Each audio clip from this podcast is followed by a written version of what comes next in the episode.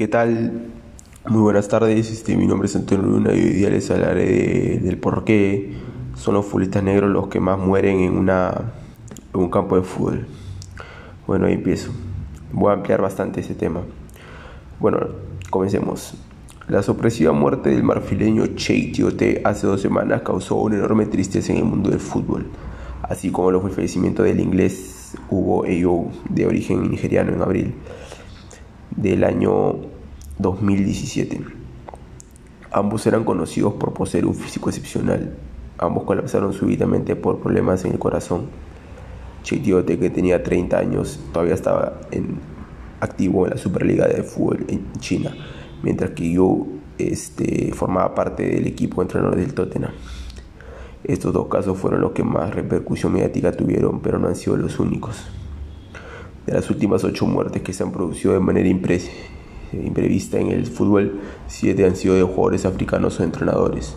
De los 64 que han ocurrido en la última década, un 40% fueron futbolistas nacidos en África una estadística que atrajo la atención del periodista de la BBC, la tan conocida página Jordan Dunbar, quien se preguntó si hay evidencia que pueda sugerir que los futbolistas de África son más propensos a morir en una cancha.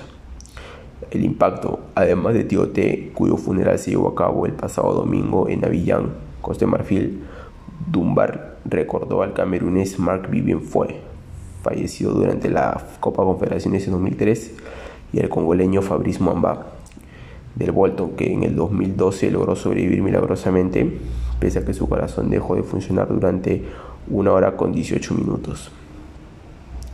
Durante su investigación, Dunbar se enfrentó con el problema de la falta de datos globales sobre el número de jugadores fallecidos durante un partido, sea en un entrenamiento o en un encuentro oficial. La única lista no oficial que pues que encontró fue la que recopila Wikipedia, que pese a sus limitaciones ofrece una rápida visión de la tendencia que viene sucediendo en los últimos años. Robert Mastrodomenico de la empresa Global Sports Statistics indicó que es evidente que la proporción de futbolistas africanos es mayor con respecto a jugadores provenientes de otra parte del mundo. Mastro Domenico hizo la comparación del porcentaje de futbolistas fallecidos con respecto al número de personas que se estiman juegan el deporte del balón, que según la FIFA llega a las 265 millones en todo el mundo. De ellas, un 17% se encuentra en África, continente que registra la muerte de hasta 26 jugadores de manera súbita en la última década, o lo que es lo mismo un 40%. De esas, 25 fallecieron por un fulminante ataque cardíaco. El riesgo. El profesor de cardiología Sanjay Sharm le dijo a la BBC que hay evidencia en Estados Unidos que un repentino paro cardíaco es tres veces más común entre los jugadores negros que en jugadores blancos.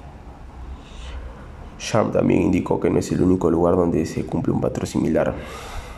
Dice, hay datos de la Asociación Nacional de Ética Universitaria en Estados Unidos que muestra que el riesgo en general de sufrir una muerte por un paro cardiorrespiratorio repentino en el deporte es de 1 en 48 mil.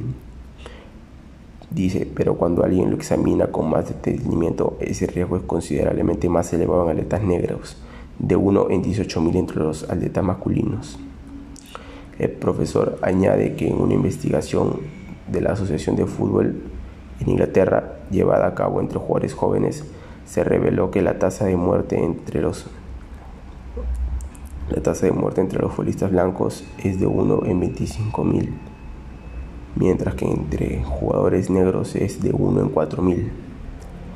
En otras palabras, un jugador negro es seis veces más propenso a morir que un jugador blanco, aunque la chance de que algo así ocurra sigue siendo mínima, aclaró Dunbar. Sharma reconoce que es difícil hablar de una sola causa del problema, pero cree en base a la evidencia que ha estudiado que en los jugadores negros la pared del lado izquierdo del corazón parece volverse más gruesa que en jugadores de otras etnias. Y dice, lo que puede producir interrupciones anormales eléctricas que causen una muerte súbita. Esto se puede agravar por una alta presión sanguínea durante el ejercicio. El profesor Sharma ha basado sus estudios en deportistas negros de Estados Unidos y Reino Unido cuyo origen se, se encuentra en los países de África Occidental. pero es consciente que el panorama general, el panorama general es aún más complicado. En especial teniendo en cuenta que en los países más pobres no se suele llevar a cabo exámenes en profundidad al corazón, lo que impide que se detecten problemas que puedan afectar el funcionamiento de nuestro órgano vital. Dunbar reconoce que por el momento resulta casi imposible responder con certeza el por qué son los jugadores futbolistas eh, los que más mueren en la cancha, pero que hay estadísticas e investigaciones médicas que sugieren que ese es el caso. sleeping